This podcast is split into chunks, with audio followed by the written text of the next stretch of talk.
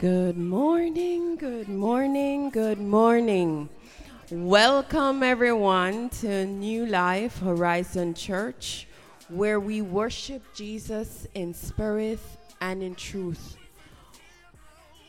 It's a beautiful day in Texas this morning. It's gorgeous. It's not too hot. It's not ridiculously hot. It's about um, maybe 79 degrees thereabout. It's it's feeling quite nice, and I'm praying to God that it stays that way. Just being hopeful. Welcome, welcome to those who are listening online, to those who are in the auditorium.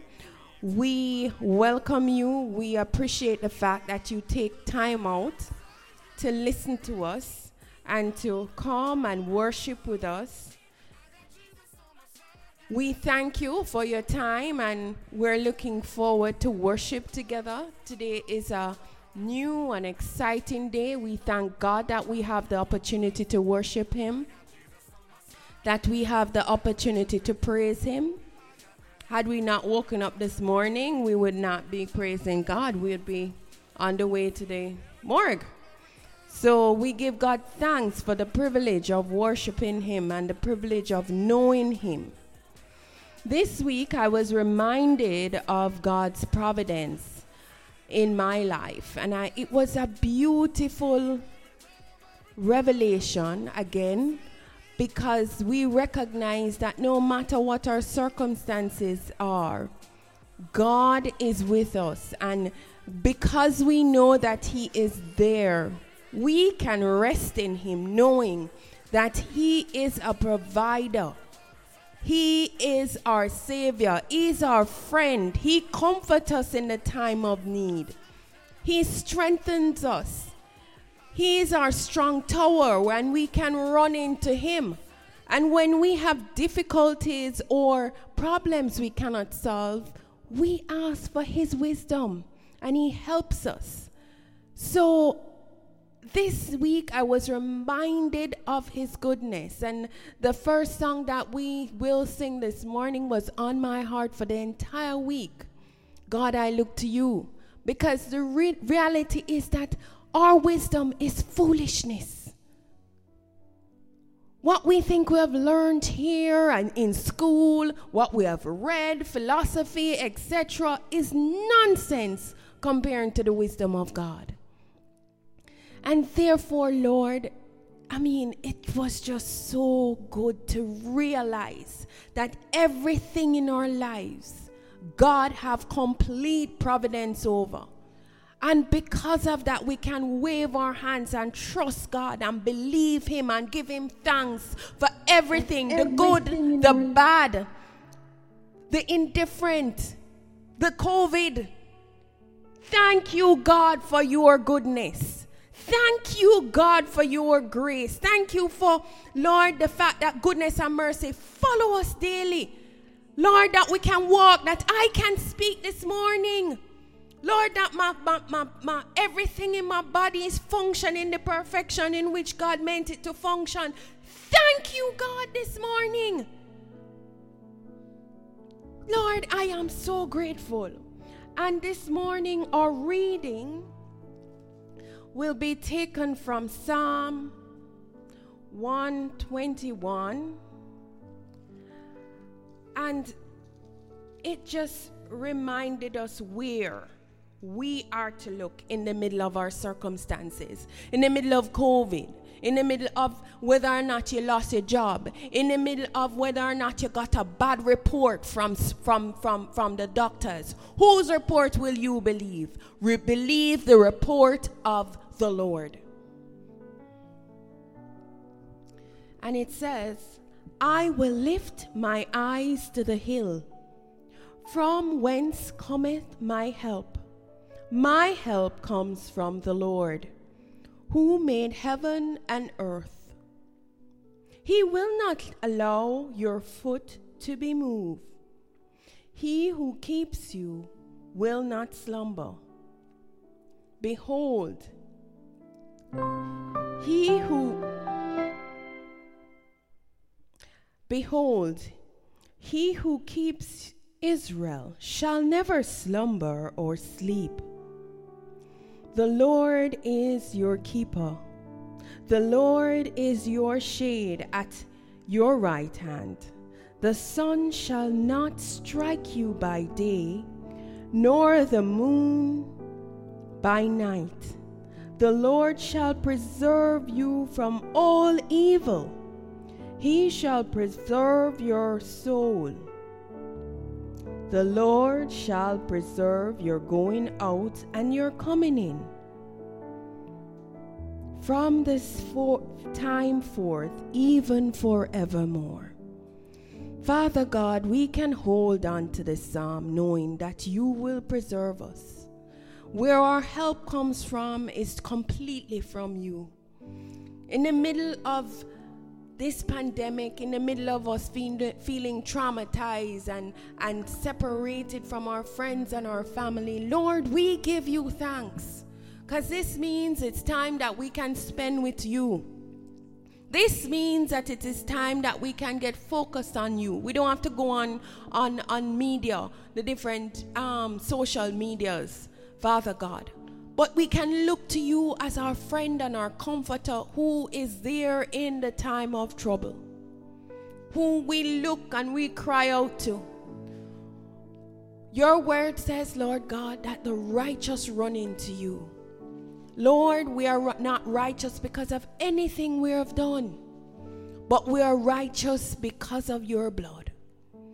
And so, God, we're grateful for your blood. We're grateful for the opportunity to come this morning and to praise your name.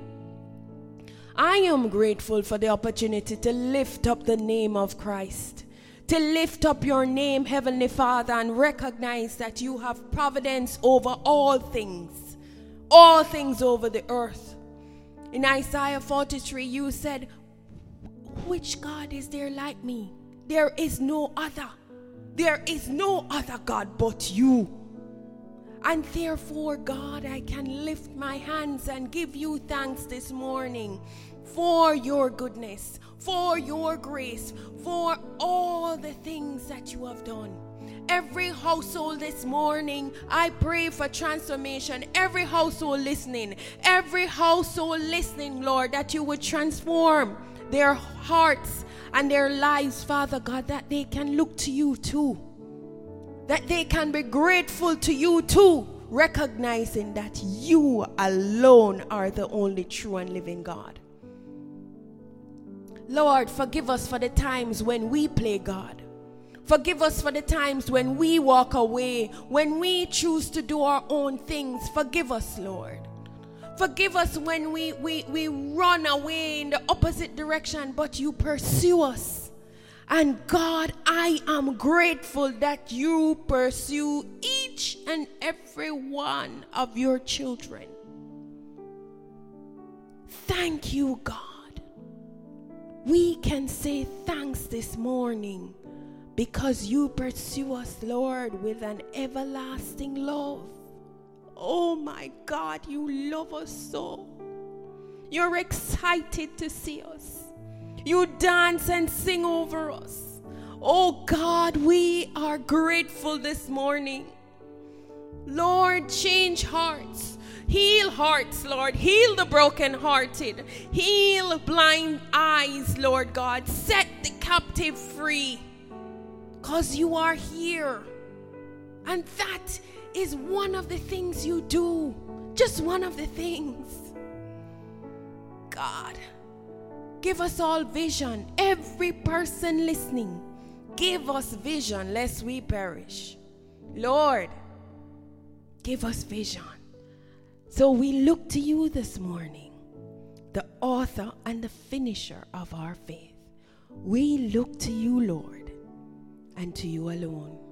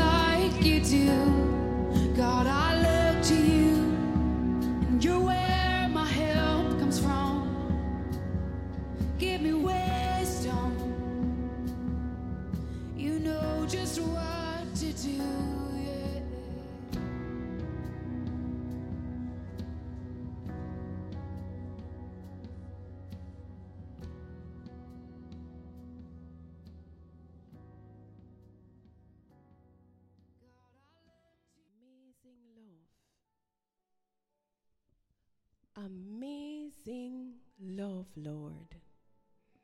Thank you, my King. Thank you, my Lord, for dying for us, for loving us that we cannot even imagine the depth. Lord Jesus, I pray this morning, each person listening, each person in the auditorium, they would understand the depths and the height and the breadth and the length and the width of your love, your amazing love. And Lord, cause us to honor you, Lord, in everything that we do. Lord, that we will choose to do what is right, not what is comfortable. Lord, that we will choose to honor you even when it is painful, God. Lord, that we will choose to lay down our lives for you, God. Like you laid down your life for us. You humbled yourself to the point of humility. Cause us, Lord, to understand. Give us a revelation knowledge of humbling ourselves to the point of death. God, make us look like you. And it is only in obedience we can look like you, Lord. It is only through walking with you daily, willing to be obedient, willing to honor you in all the different circumstances that face us. Lord, in all the different situations, we honor you, God. We choose to honor you. It is a privilege, God, to serve you. Lord, Lord, touch our hearts, God, afresh. Give us hearts of flesh. You promised to give us hearts of flesh, and in Ezekiel 36, we're asking even now, God. Remove the thorns and thistles. Remove all the fallow ground that is not supposed to be there. Remove everything, Lord, and give us a heart of flesh that is close and obedient to you, God. We choose to bow down, Lord, and relinquish everything to you daily. In Jesus' name we pray. We continue in our worship through our tithe and our offering. Lord, we come and we we say um, thank you for what you have given us. Thank you for the the blessing of being able to give. Thank you, Lord, for giving seed to the sowers, because you only give seeds to those who want to sow. So, Lord, thank you, God. For those who wish to give, you may give to us at new horizonmin at gmail.com, or you may send via Zelle account at 469 333 0397.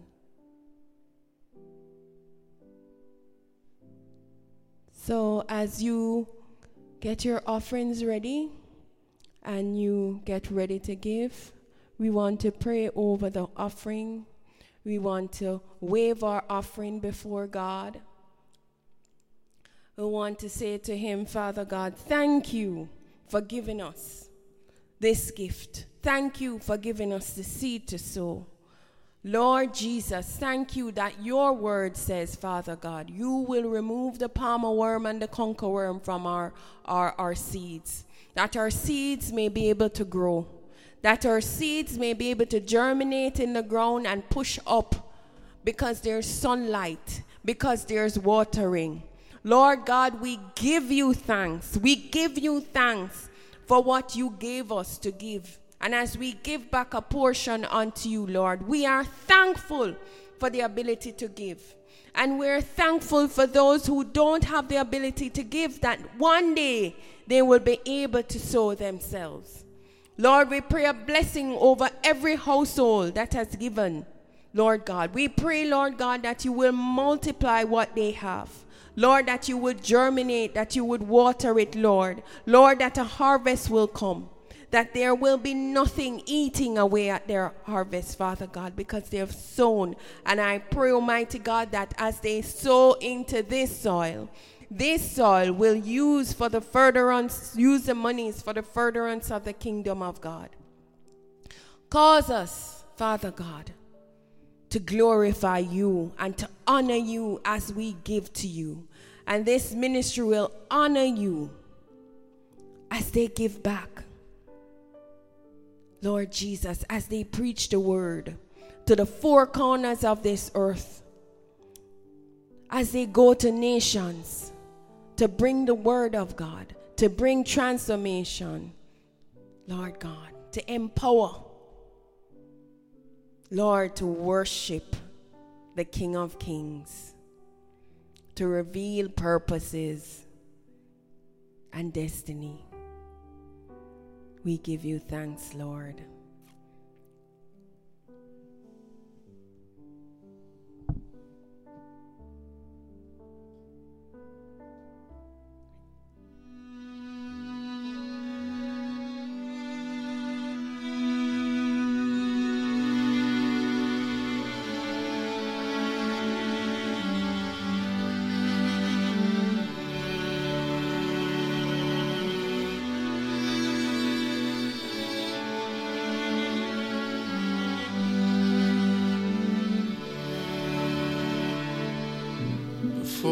Before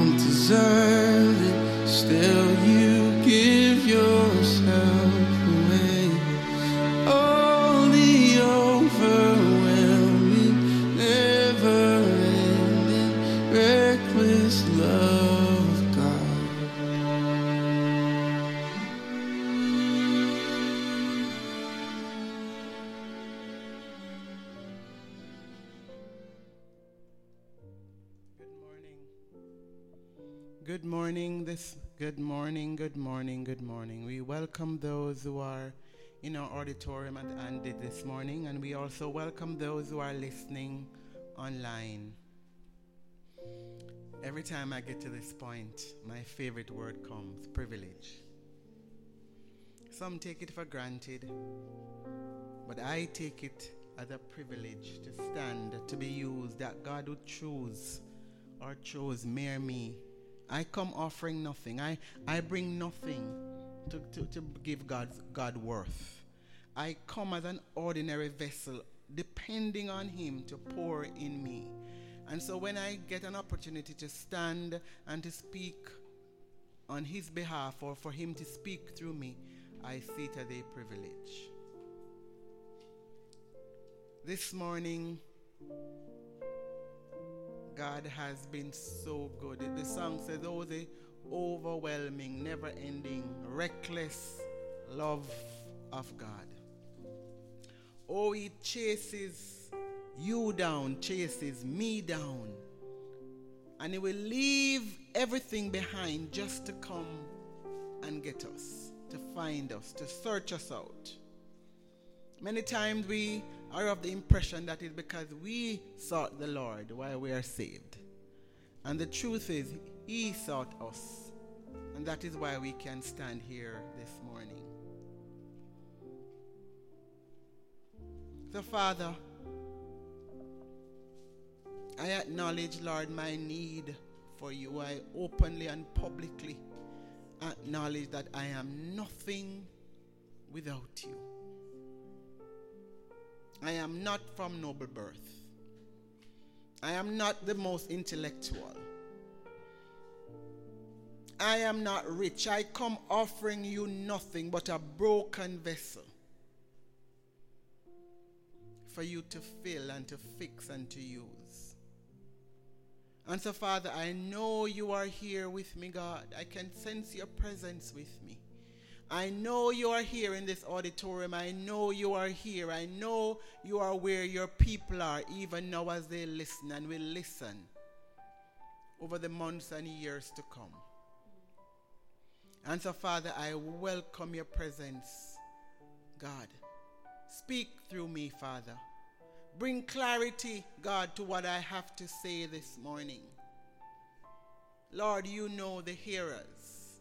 You know what they individually need to hear. So, Father, coin my words in a way that it will cause others, cause the listeners to hear and be attentive. Co- coin my words, words, Father, that would cause your people to know that they are loved by you. Coin my words, Father, so your people will know that you have called them to love as you have loved them. Coin my words, Father, that love will be exuded from what I have to say. Coin my words, Father, that my words will be transforming words. Coin my words, Father, that my words, God, will represent your words. Coin my words, Father, that even my heart will be changed from your words. Father, I surrender everything to you this morning. I withhold nothing. I run and I desire, I need that overwhelming love and reckless love of God. And I thank you, Father God, that you never give up. You never give up on any one of us, Lord, but you chase us down. You leave everything that seems okay and you come to find us. You come to seek us. And Father, I just give you thanks. And I bless your name. In Jesus' name. Amen. Oh, the overwhelming, never ending, reckless love of God. Oh, it chases me down, finds still I leave the 99. I don't deserve it. I couldn't earn it, but still you give yourself away. Oh, the overwhelming, never ending, reckless love What a love. What a love. What a love. What a love. What a love. What a love. What a love. If you stop to think about it, what a love. What a love. Oh my God. What a love, God. That even before I spoke a word, you were singing over me. Even when I wasn't thinking about you, you came seeking me. What a love that even in my sin and in my mess, you sought me out. What a love that you chose to form me and to knit me and to place me in my mother's womb. What a love. And so, Father, I thank you this morning for your love. I praise you this morning for your love. I give you all honor this morning for your love. Thank you, Father. Amen. The topic this morning of my message is what really matters. What really matters. And the truth is, many times to us there are other things that matters. And there are so many things that matters to us over and over and over. Some persons, what matters right now is their children. For some, it's their health. For some, it's their job. For some, is their is their relationships. For some, it's their finances. But for every one of us, something really matters. But Paul in Philippians 1 9 to 11 expresses to us this morning what really matters. Think about a decision you have made based on your current circumstances or limited knowledge and insight. Think about it. You have made a decision and you have made it based off the information that you have or the knowledge that you have already garnered or the insight that you have. In hindsight, would you have made the same decision? Or would you have waited to gather more information? Do you think the end result would have been different? Or do you think the end result would have been the same? Think about it. Think about that decision, a decision that you made before. You made it based off what was happening in your life at the time, and you made it based off what you knew. Do you think, in hindsight, which is 2020, do you think that if you would have made the same decision, or would you have waited?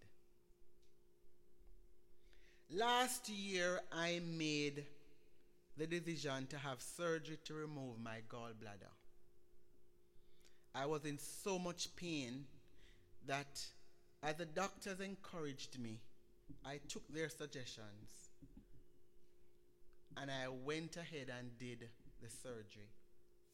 Fearing, as they say to me, that constant blocking of my pancreatic duct would result in possible cancer or my having damaged my pancreas and having to cannot operate without it really i would have to be wearing a bag on the outside one year later having read articles now that i'm so aware of the gallbladder something that i overlooked having read articles now on gallbladder and having met persons who had similar situations and had it removed or chose not to have it removed, I recognized that there was an alternative. I could have opted to do an alternative surgery that would remove the bile stones rather than the gallbladder. In hindsight, I made a decision based off my circumstances. I was in pain. In hindsight, I made a decision based off the limited knowledge that I had. I never thought about the future use of my gallbladder and how I would be affected by not having it. But if I had stopped to think that God in His wisdom would never give me a part that I would not need, that I may live without, but not enjoy quality life without, because the truth is, without gallbladder, you know, cannot enjoy foods with fats.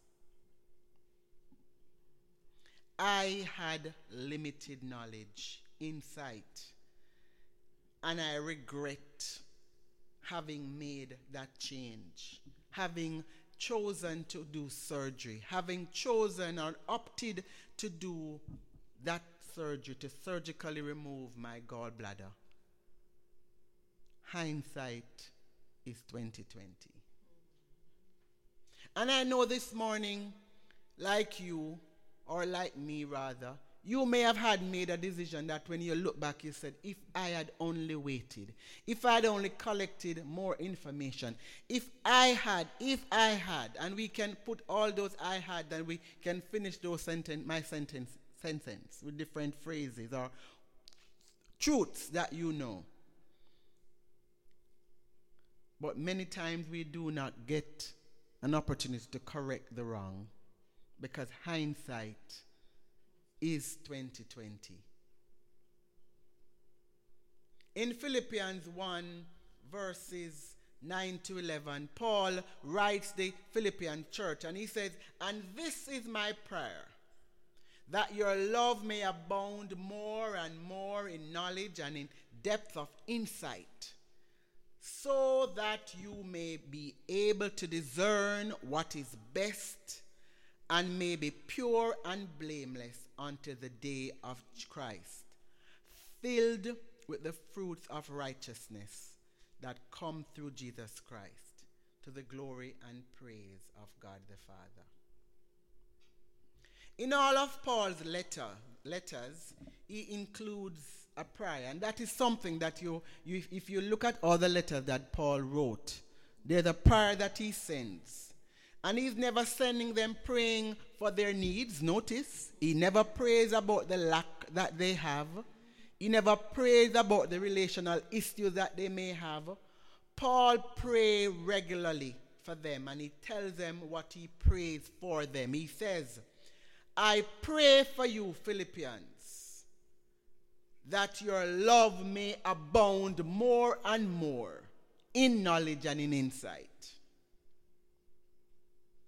Paul prayed even while he was imprisoned. He prayed for the most important expression of their Christian faith that they will grow in love. And really, that is what truly matters. As you and I go through Paul's letter in Philippians, let us look at the attributes of mature love that Paul mentions and let us compare them with our expression of love and to see how we compare with what Paul is calling the Philippian Christians then to do and what God is calling you and I now to do. The first attribute that Paul says to them, he says, abound in love more and more. The word abound is to exceed a fixed large number or amounts. It is to super, because he said abound in love more and more, which means to superabound in quantity and quality. It is evident that the Philippians were loving people. In Philippians 4:10 to 20, we see Paul commending them for their support in the early days when no other church shared in supporting him while he was in prison. Paul acknowledges that the Philippians were already loving, but he prayed that they would love more and more, and that this love would exceed and become more and not less. Not loving sparingly, but growing more and more in their love. So, in essence, Paul is saying to them, You have been already loving. You are loving because I see it. I see it in what you do to me. I see it in how you are caring for me and attentive to me. I see that you're loving, but I'm calling you to exceed in the way that you love.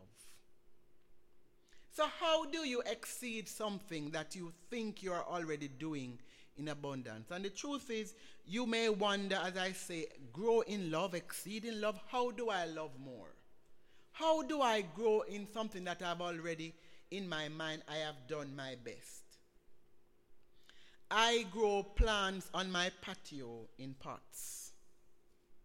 And every morning I will go out with a water can or a bottle and I will fill it up and I will I will I'll pour water in each pot with an aim to saturate the plant so that it will have enough water for the day because it's very hot in Texas.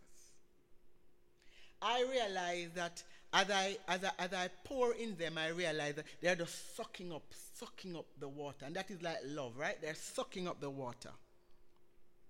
But I realize that there's another way I can give those plants an abundance of love. I can take a hose out. And I can rest that hose into each pot for a time and allow it to be so saturated that it starts to overflow from the top and start to leak from the bottom.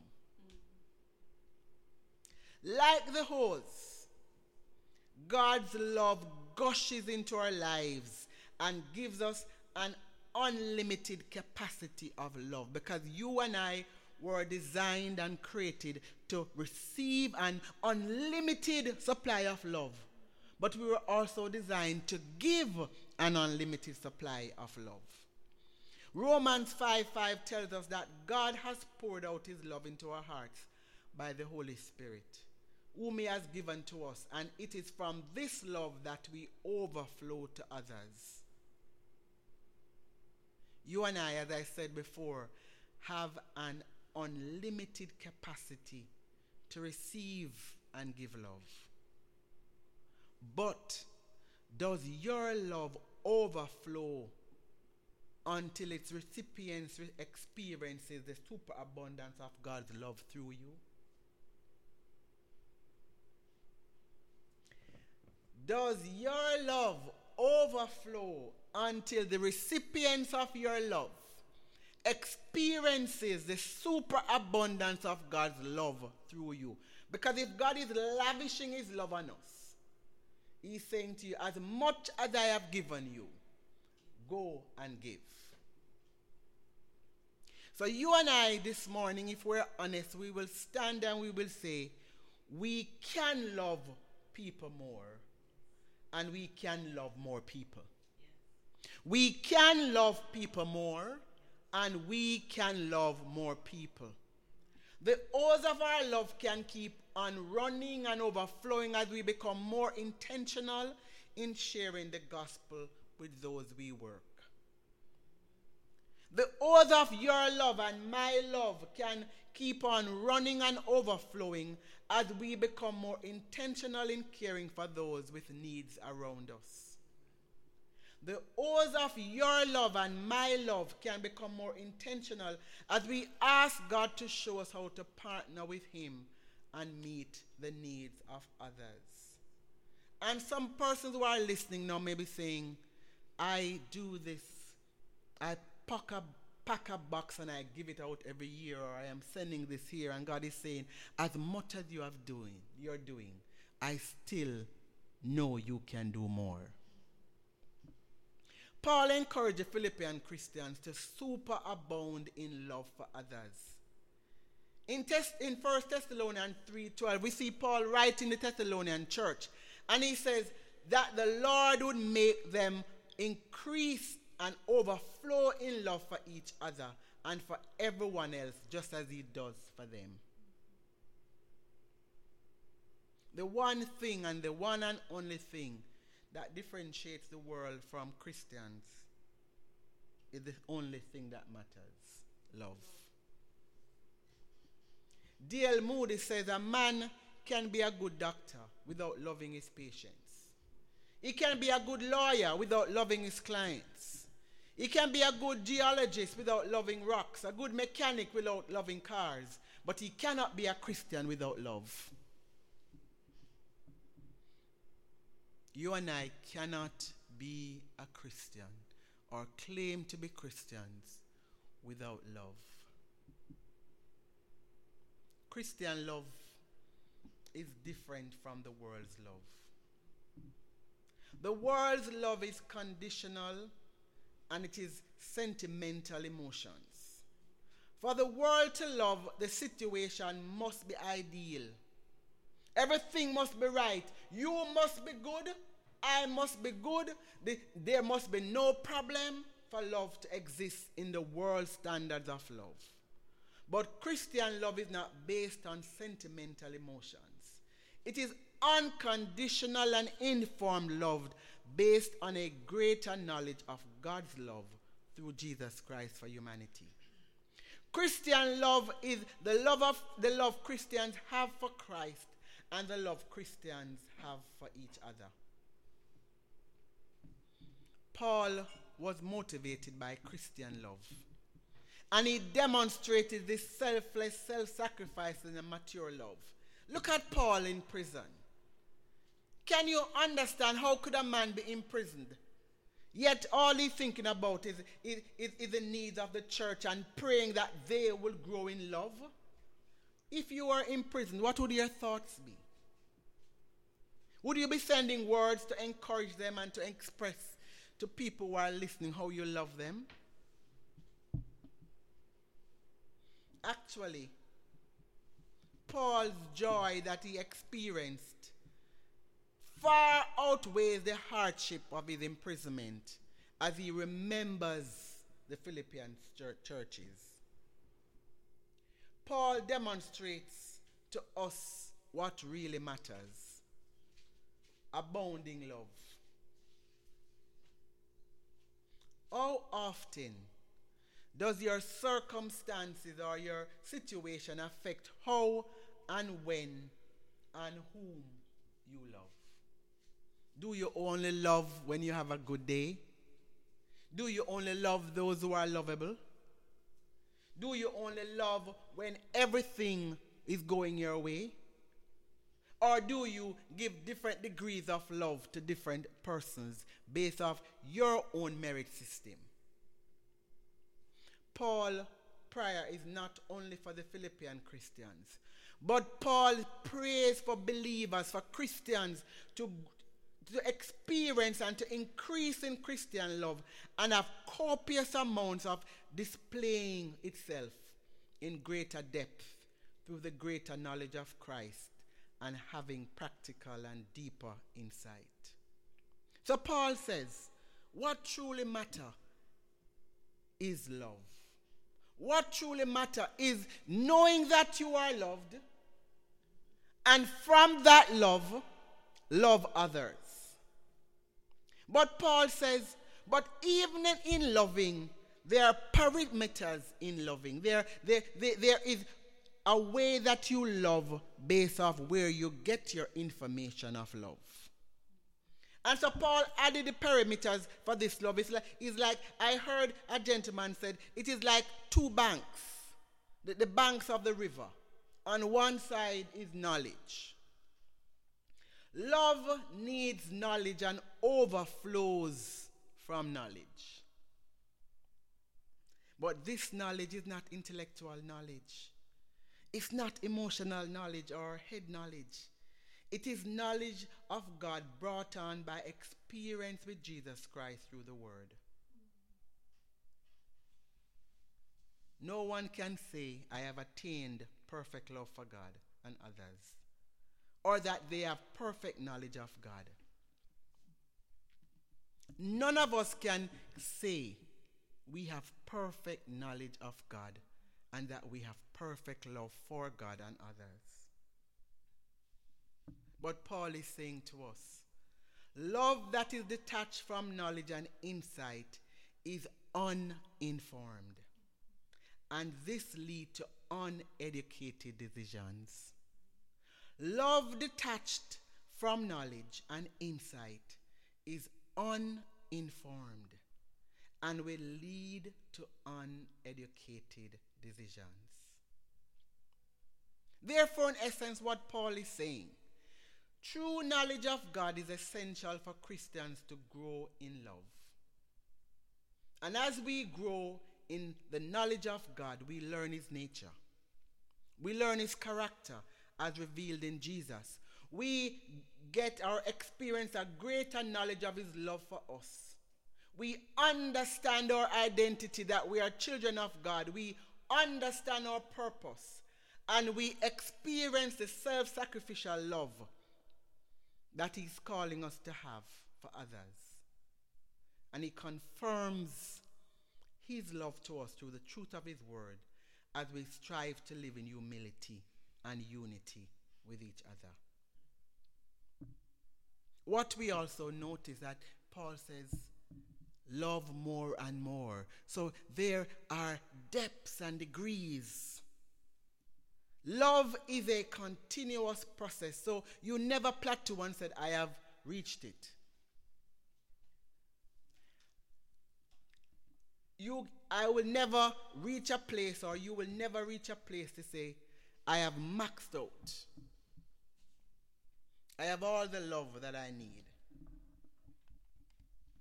You and I will never reach that place where we can say, I don't need to love anymore. I have loved, I have given all the love that I need.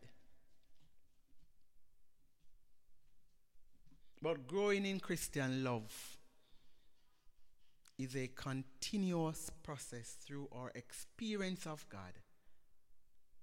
And Paul encourages us to strive, strive, strive, and learn to love more and more, but strive with knowledge of God's love. Many years ago, I had a crack in my foundation, and when it rained, water would seep through the cracks and flood my kitchen and my utility area. But even when it didn't rain, I would have ants crawling through the cracks coming up. And the bigger the crack, or the bigger the area that had the crack, the greater the damage. And the possibility exists that if, if you live in a house that have a cracked foundation, it can result in damage to your roof. And you may wonder, how can my foundation damage my roof? But as the crack widens, the building expands, and the roof was not designed for that width or that length. The crack also damaged your basement. I remember living in New York and the basement was so damaged, cracks. And when it rained, water came in, in, and it was just flooding, and we had to have this, this, this suction pump pumping water out. It also damaged the carpet and the furniture and the doors and the windows because as the cracks expand, so does the opening of the window and the door. Movement. A person who has never experienced God's love is like a house without a crack in its foundation. The enemy comes through those cracks, just like the water and the ant, and he lies. And that person is more susceptible to becoming more easily offended, more revengeful, more unforgiving, more jealous, more unloving and proud because they do not have the knowledge of God's love. And the truth is, the more of God's love we experience, is the more we strive to conform to the truth of God's love and God's word. So if you find yourself unloving, check where it's happening. There's a crack in your foundation. Maybe it's rainy season and it is pouring, it is seeping in, seeping in, water seeping in. The lies are just coming in. And maybe it is it's a dry season, but the insects are coming in. And they are eating away and damaging everything that would cause you to know how much God loves you. In Philippians 2 2, Paul encourages us to imitate Christ. He said, Think the same way Jesus thinks. Love the same way Jesus loves. Have the same mindset as Christ in your relationships. We grow in love through our knowledge of God. We grow in love through our knowledge of God's Word. We grow in love through our knowledge of God's love for us. Therefore, love must be growing. Love must be based on knowledge of God. Then Paul says, Not only do I want you to abound more and more in love, or to abound in love from knowledge, but to abound in love from insight. And that is the next perimeter, or that's the next boundary wall of your flowing love. Insight. We grow in love through our knowledge of God, and we grow in insight. Insight is the power or act of seeing into a situation, discerning it, identifying what is best by differentiating between right and wrong, good and bad, trivial and vital.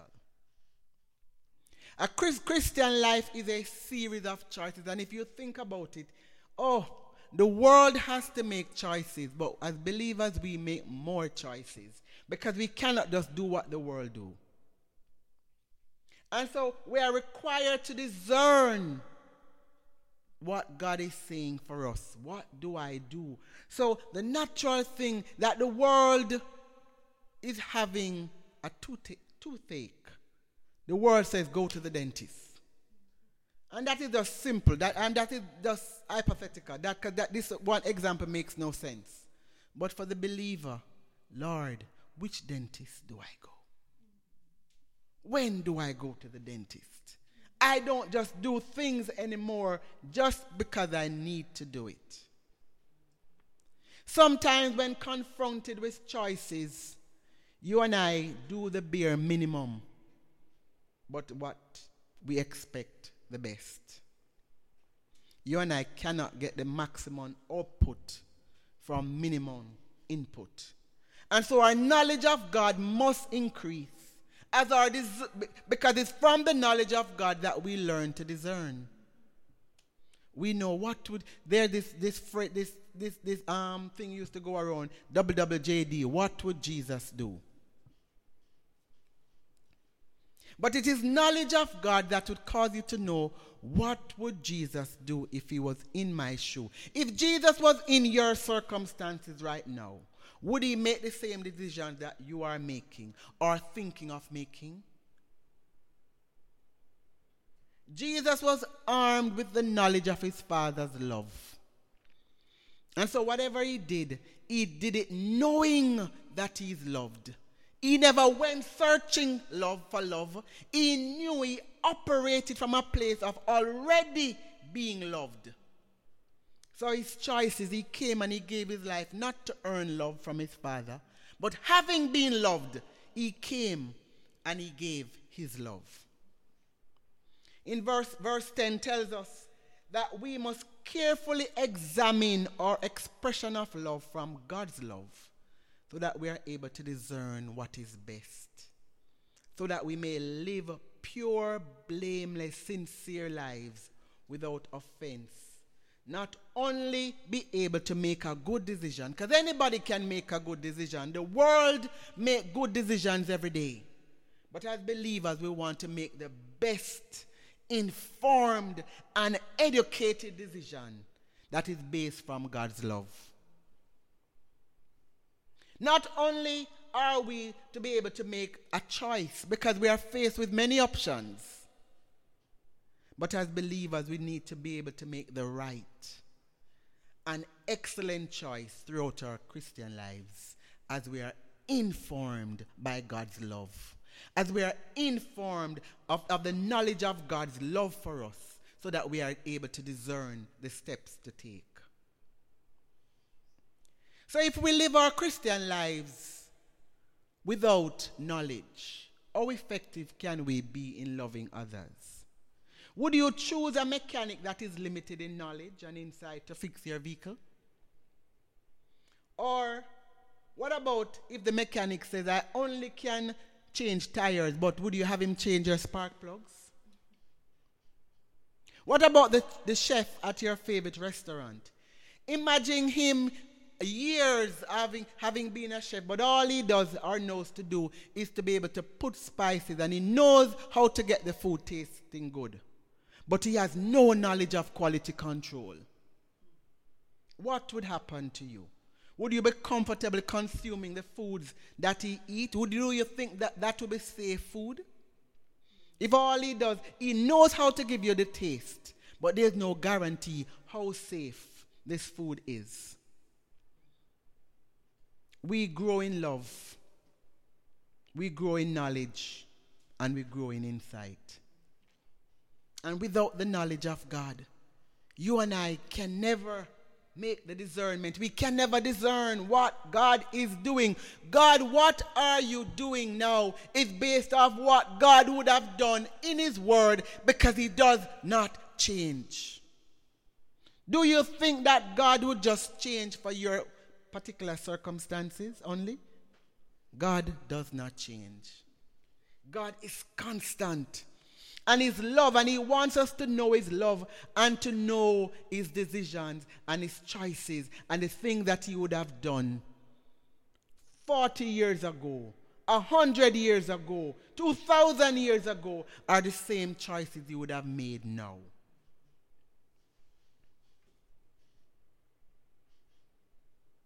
When we grow in knowledge and insight, we can make the best decisions and the right choices that are informed not by wrong motives, but the right choices, right motives, so that we can conform to the image of God. Have you ever, ever made a decision having the right motives, but you made the wrong choices? Or had the wrong motive, but you end up with the right choice? You plan to do something bad, but you end up doing good anyway. For the believer in Christ, for the Christian in Christ, God is saying to us, we need the best decisions, not a good one. The best will always trump the good. We don't need to make a choice. We need to make the right choice that is informed by what, by what God is saying through His Word. What really matters is that as Christians, true knowledge and insight is essential for us to grow in Christian love. Because the Christian love says, I do not do back to you what you do to me. We get insight and foresight from the Word of God, but we get insight from experiences that many times it is so painful and we live in regret making them or having them.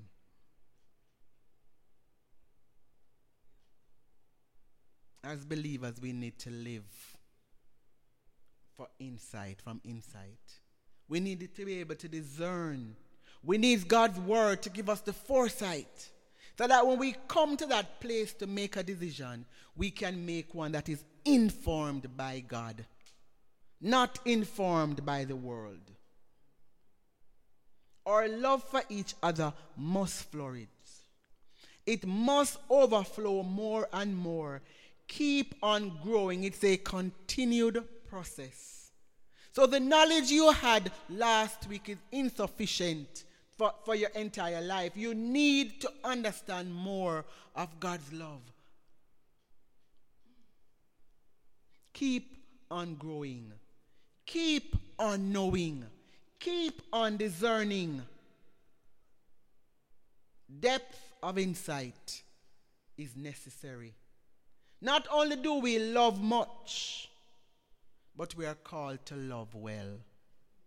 Not only are we called to love much, but we are called to love appropriately by loving well. How does Jesus love? And so Paul is saying to the Philippians, I know you have been loving. I see it. It is, it is obvious. The evidence of your love are all over. You care for me in prison, but that there's more God desires to do through you. And you and that's what God is saying to you and I this morning. The evidence of your love is obvious. I have seen your thoughts. I have seen your deeds. I've seen what you do. I've seen how quick you are to respond when there is a need.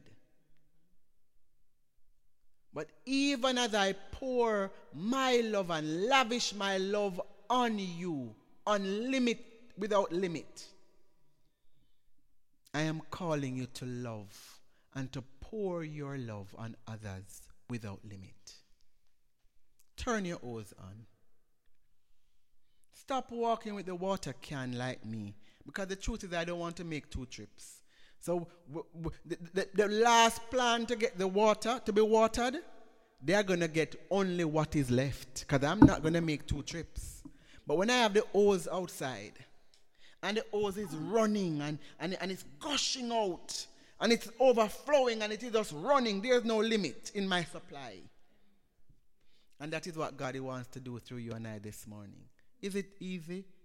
It won't be easy because it requires you thinking about others equally or sometimes even more than you think about yourself.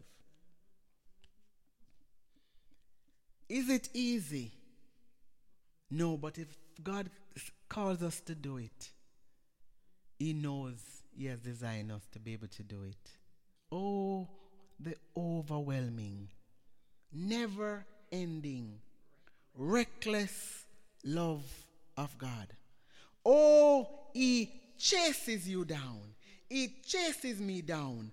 And He leaves the 99 who are safe to come and find you. This morning, has God found you? Are, are you in a place to say, I have experienced the never ending, reckless, overwhelming love of God? Are you in a place to say, I have experienced God's love gushing over me? Is that your testimony this morning? Oh, the never ending, reckless love of God. Before the songwriter says, Before I spoke a word, you were singing over me. So, before I was born, before you were born, God was singing a song over you. He has been so good to us. If we look back at the times in our lives when we thought that we could not make it, when we thought that, oh, I am going to die, I'm at a place where I must die because I cannot continue.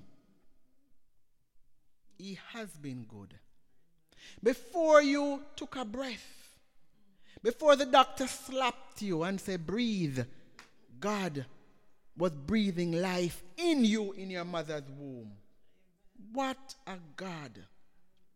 He has been so good and so kind to me. Oh, the overwhelming, the never ending, reckless love of God.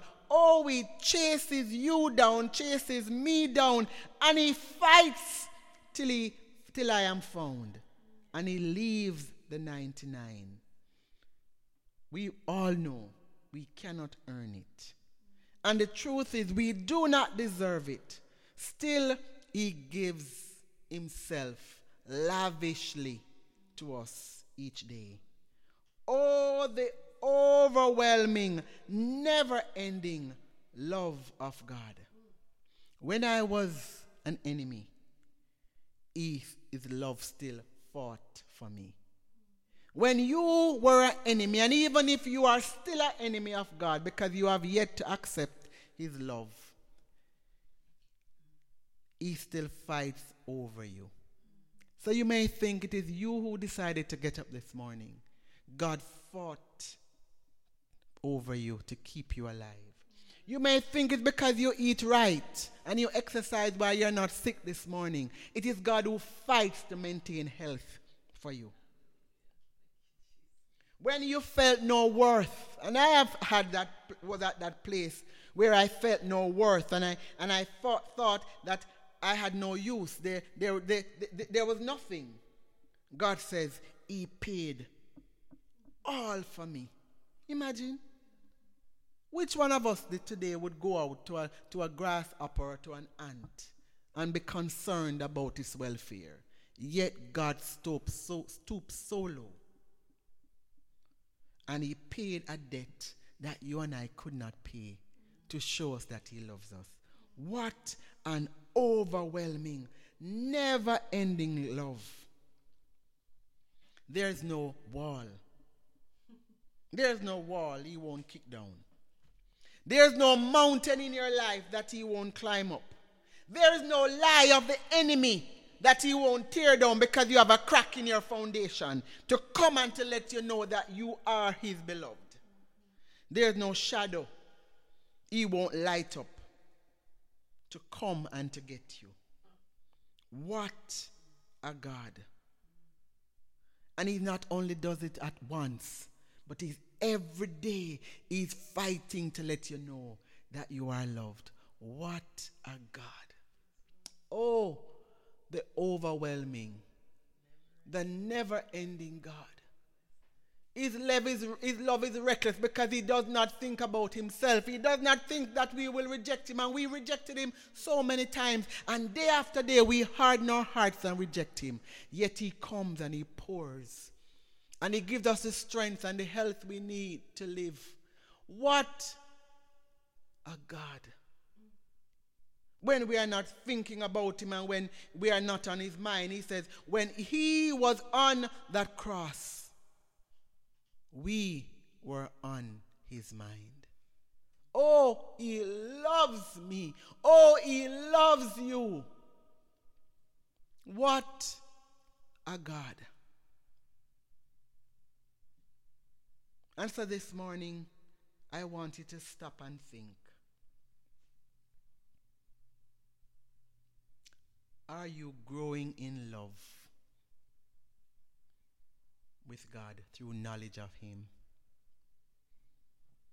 Are you aware of God's love for you? Because you may not be aware, and the enemy lies and he tells you that everything is okay where you are. You are okay where you are. You don't have to do anything.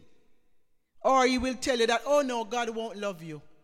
You don't know how to do it. You have to fix things and you have to make yourself better. And God is saying, No, come just as you are. I love you not because of what you can do or what you have done. I love you because of you. How many of us can truly say that we have someone who loves us because of us? Every other love we have experienced have conditions.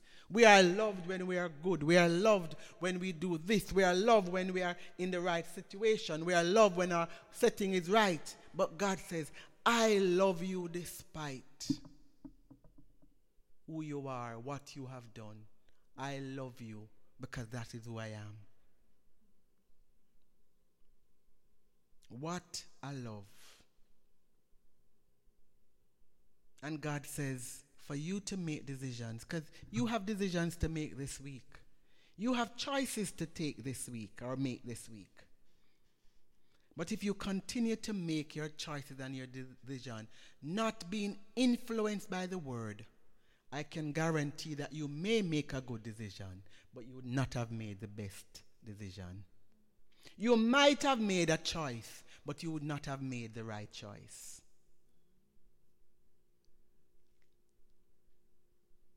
So this morning I come and I plead. If you have not known Christ's love,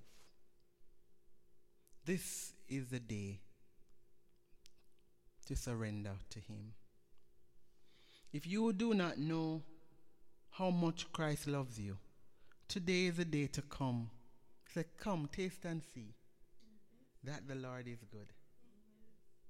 Come and taste. Taste and see that all that He has for you, He wants to give it to you. Imagine living in a dump and feeding out of a dump when He says, Everything I have is yours. Come. Come. And even though when we come in our minds, we may not get it just pouring in our mind, the love is so much every day that you can experience joy. Because that's the love that Paul had. Paul experienced joy in prison. Paul was saying to us in, in essence, I can rejoice in suffering because I am loved. I can rejoice in any situation because I am loved. And our situations may not change. That's the truth. But we have a perspective we have one who loves us the most. So today is that day. And today, if you believe in your heart today that Jesus Christ is Lord, And if you confess with your mouth that Jesus was risen from the dead, the scripture says he comes and he makes home with you. The Holy Spirit comes and he, he comes and he takes up residence in your heart because you invite him to come. So, right where you are this morning, I want you to bow your heads. And I want you to ask the Lord, Lord, forgive me for my sins. Cleanse me and wash me of everything that I have done that has displeased you. Come and live inside of me, Lord. Come, come, I accept you as my God, as my Savior. Come and make me your child. But if you're already a believer, and there is crack in your foundation because you have believed the lies of the enemy, God is saying to you this morning, I come with the knowledge of my love. And the knowledge of my love dispels the lies of the enemy. You are loved. And I want you to say to yourself this morning, I am loved by the one who loves the most. I am loved by God. I want you to tell yourself this morning, I am loved by God. I am loved by God. I am loved by God. I am loved by God. I am loved by God. And the knowledge of His love will help me to discern as I live out my walk and live out my Christian life with Him.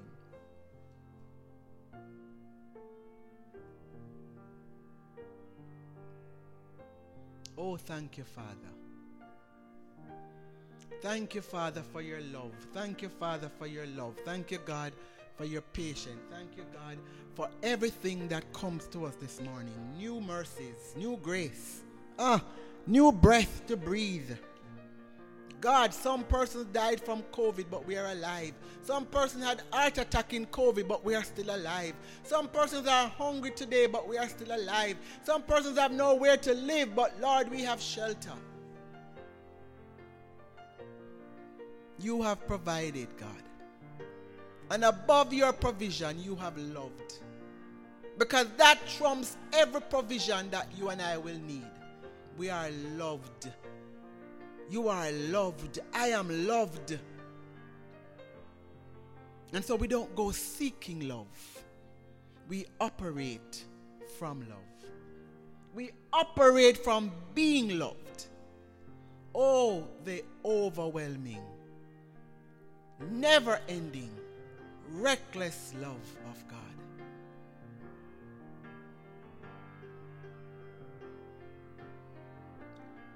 Thank you, Father.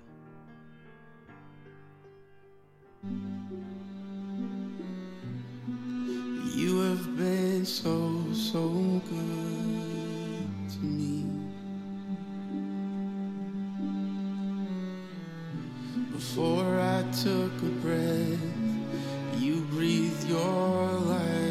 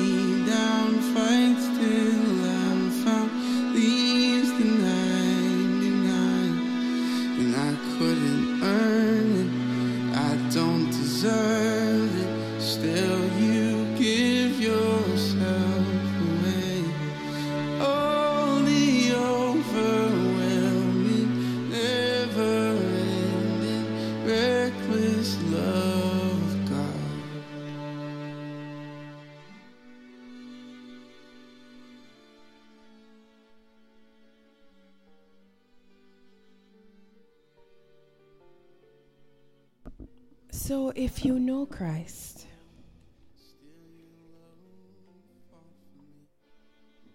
is it that your love is overflowing? Are you growing in love? Or do you need to pause and repent? Do you need to stop and say, Lord, I have not loved how I should have? Have you spent the time to grow in the knowledge of Christ? Have you spent the time to listen and to hear what God will is? To get the insight, to get the foresight of what Christ is saying in a particular situation. We cannot make decisions like the world. We cannot live like the world. We have to choose to honor God. We have to choose to do right. And every day, our choices that are made is to choose the will of God. Are we honoring the Lord with our lips, but yet our hearts are not there?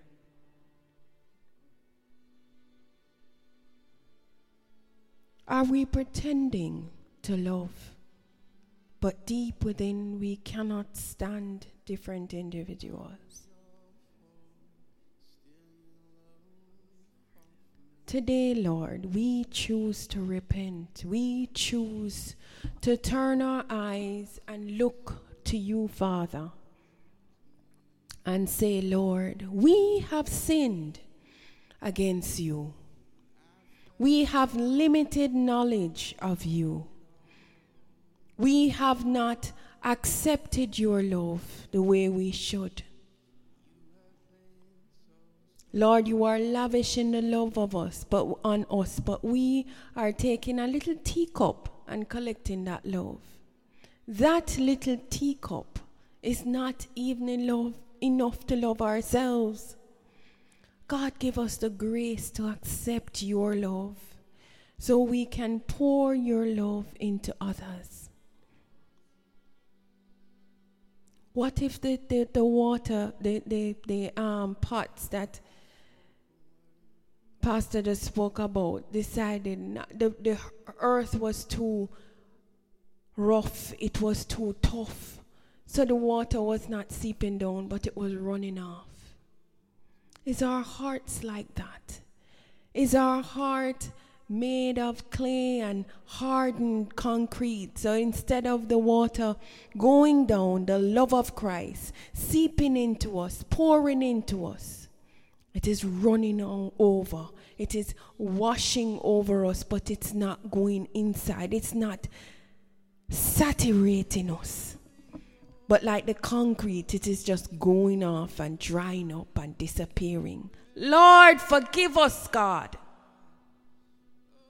We mouth with our mouth that we love you, but we truly don't.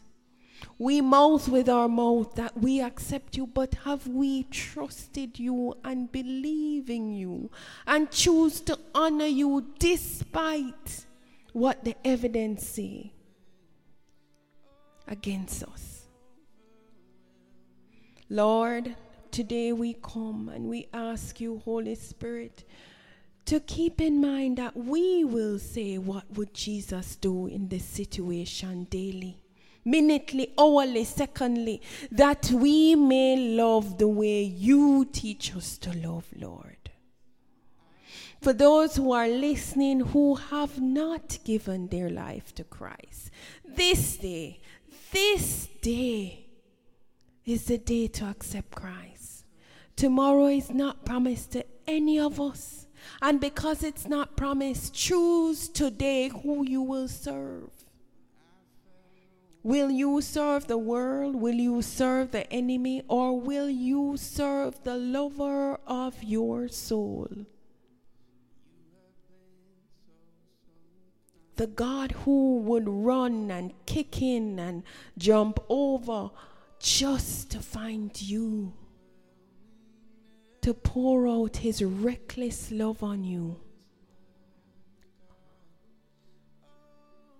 It is the goodness of God that turns people to repentance. Look on his goodness towards you.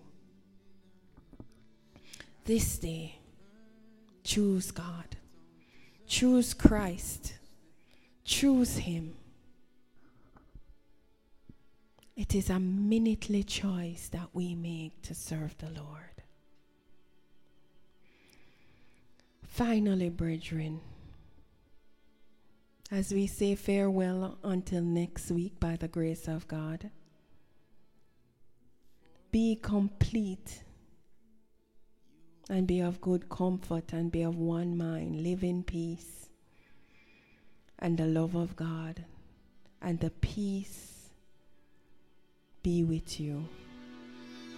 May the grace of our Lord Jesus Christ and the love of God and the communion of the Holy Spirit be with you all in Jesus Christ's name. Walk good.